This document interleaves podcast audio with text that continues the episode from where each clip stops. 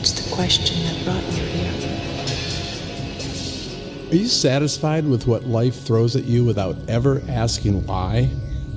Because I'm not. I mean, if you're content talking endlessly about the same recycled subjects over and over, just go to another podcast because this is a new platform for my friends, clients, and anyone who wants to hang around a virtual campfire and discuss questions you've always had but never dared to ask. My name is Rich Nisbet. Welcome to It's the Question. All right, here we are on podcast number six of It's the Question. And I'm going to attempt to give some relevance to what we've been talking about for the last few months. You can't really know anything unless there's something to compare it to. This is a two valued universe. You don't know if that tree in front of you is big or small unless you have another tree that you can see or you have seen that you can relate it to. Simple, right? Now, that ties in with the question that we asked last podcast to remember times when you were young. Times when you were young. Yeah, you can compare those with what's happening now and see differences and similarities in those things. You know what's amazing about that question? Remember times when you were young? When you say remember something or recall something, you are admitting that it's not happening right now, right? I remember this comedian named Mitch Hedberg who said, My friend asked me if I'd like to see a picture of him when he was younger.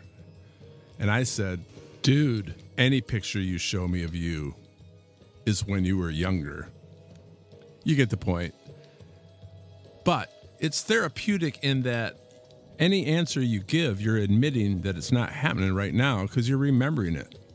See, you can use it this way if you're coaching or counseling somebody. Let's say they're real anxious and they're really freaking out about everything, and you can fit that emotion into the question Can you recall a time when you were anxious? And if you give them that question enough times and they come up with enough answers from their past, they'll eventually hit that point of payoff, the pop moment when they say something like, God, you know, I'm just remembering all these times that I was freaking out, but nothing bad really ever happened to me. I don't know what I'm so worried about all the time. I really don't have to be anxious. Boom. Now, remember a time when you were young is going to have you compare those times with now. And this is where it gets interesting.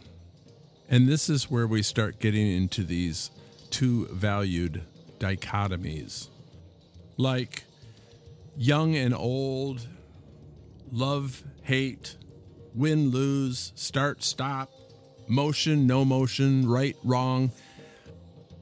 The question, remember a time when you were young, really seems to punch up a big difference between then and now, and therefore give a new perspective, which is the whole point of this podcast series new perspectives. And I know at first glance, uh, remembering times when you were young seems pretty innocuous and no big deal. But believe me, you do it enough times and get enough answers and process enough memories, you have the potential of hitting a life changing perspective as to who you really are and your true nature as related to the material universe around you.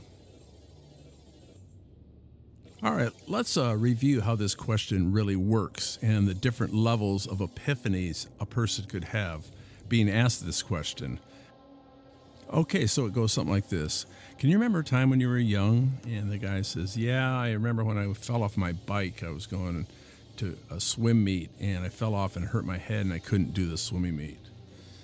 Very good. Can you recall another time when you were young? Uh, yeah. Uh, my sister embarrassed me in front of her friends. Uh, I was younger and she uh, started making fun of me and I got really pissed. Okay, can you recall a time when you were young? Yeah, when we uh, had some ice cream. Good. Can you recall a time when you were young? Uh, yeah, when I mowed the lawn and all the apples started flying all over the place. You see, you keep continuing in this manner, and he keeps getting memories. When I played with army men at our campsite, when I saw my first girlfriend in art class, uh, I mastered the first three chords on a guitar. I hit the ball to center field. I got my first bicycle. Um, went to the movie theater with my buddies. On and on and on until he hits that point of payoff, the epiphany, the new awareness. Now, not everyone is going to have the same epiphany. It could be as simple as, man, my memory is a lot better than I thought it was. Do you hear all those answers I came up with? I can't believe I could remember all that stuff. Well, that's the point of payoff. You end right there. Don't do it anymore. Don't keep going. That's really important. Or he could say, Gosh, you know, in looking at all of these, it seems that I've always kind of pulled myself out of anything that I've gotten myself into, good or bad, which I guess means I don't really have to worry that much. I think things are going to turn out okay. They have up to this point. Or the big one. And this potential new awareness that a person could get from this type of questioning is the thing that pulls all of these podcasts together. And it goes something like this You know, in seeing all these memories of my life, like I got my first bicycle, I saw my girlfriend in high school, I realized that my dad was right. I threw an apple into a car.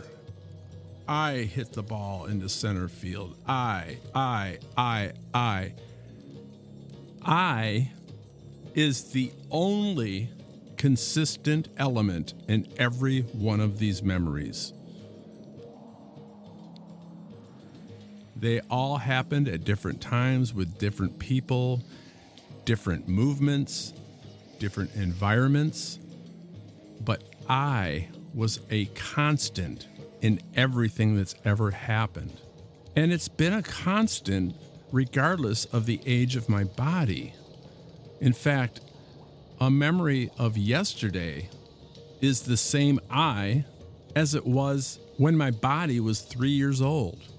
The only thing that seems to have done any change in all of these memories is the environment around me, the buildings I've been in, my body, my friends' bodies.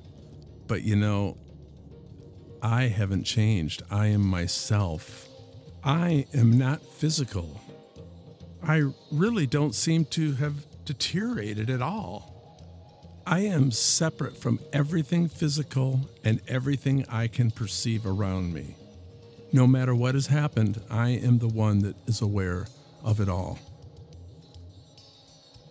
That is the kind of epiphany and new awareness that people have said to me with this type of question recall a time when you were young. Now, if I was coaching you or giving you counseling on anything, I would never tell you all this. This is just for this podcast. I wouldn't tell you it because it's a lot better to come to that realization yourself than somebody like me telling you what happens. It's like tasting ice cream versus being told what it tastes like. But for the purposes of what we're doing here, I want you to know how such a simple question can produce such a powerful result. Now, I want to go over a theory that backs up what that person said about him not being physical and him being a constant throughout all the changes of life. Anything physical is bound by physical laws time, energy, space. Anything physical is in a constant motion of change. The house you grew up in looks completely different now. It's gone through change and time. Your body was once a little kid, but now you have an older body. That body has gone through the physical change. Now, you as consciousness are not part of motion. You can't be defined in physical terms because you're not physical. The human spirit is not physical. The human spirit, or the soul, or whatever you want to call it, has certain abilities, but it isn't part of the laws of the material universe. You, as the human soul, don't actually deteriorate except by your own decisions about it.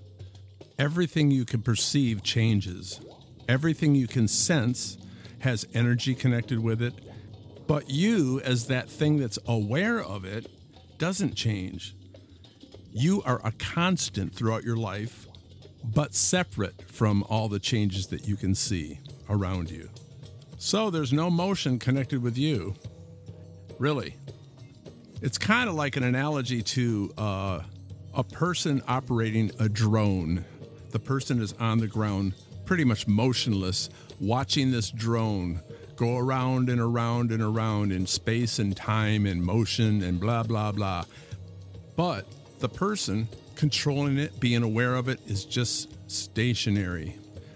So, what are the qualities of you as a human soul or a human spirit?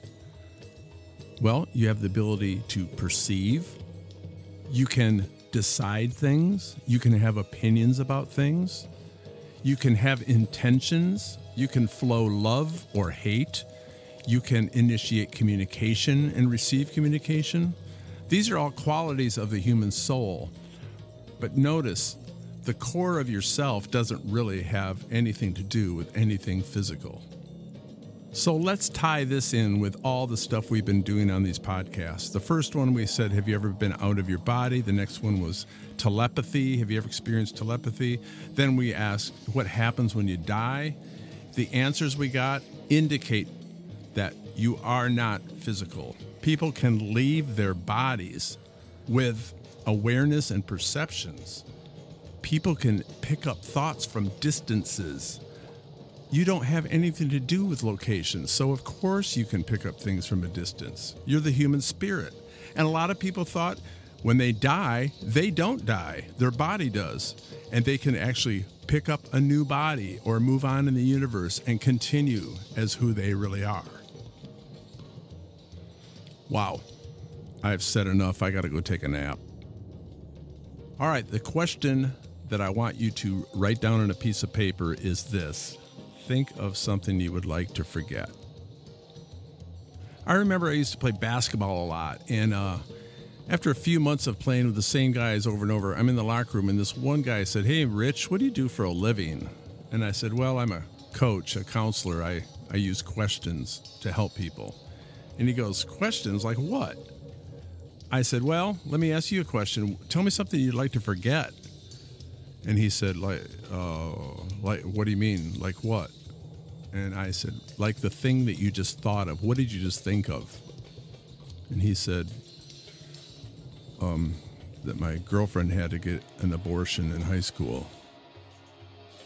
I said, thank you for telling me.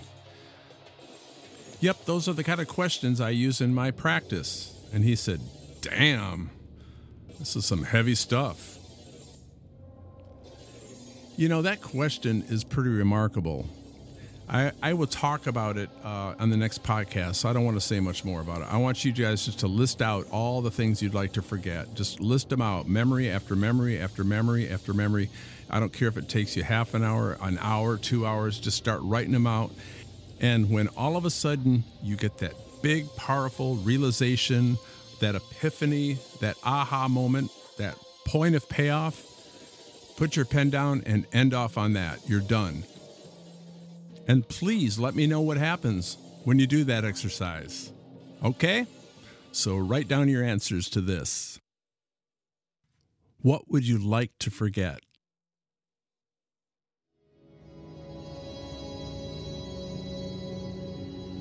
Hey, thank you very much for being part of this. Email your replies and your stories to answers at itsthequestion.com.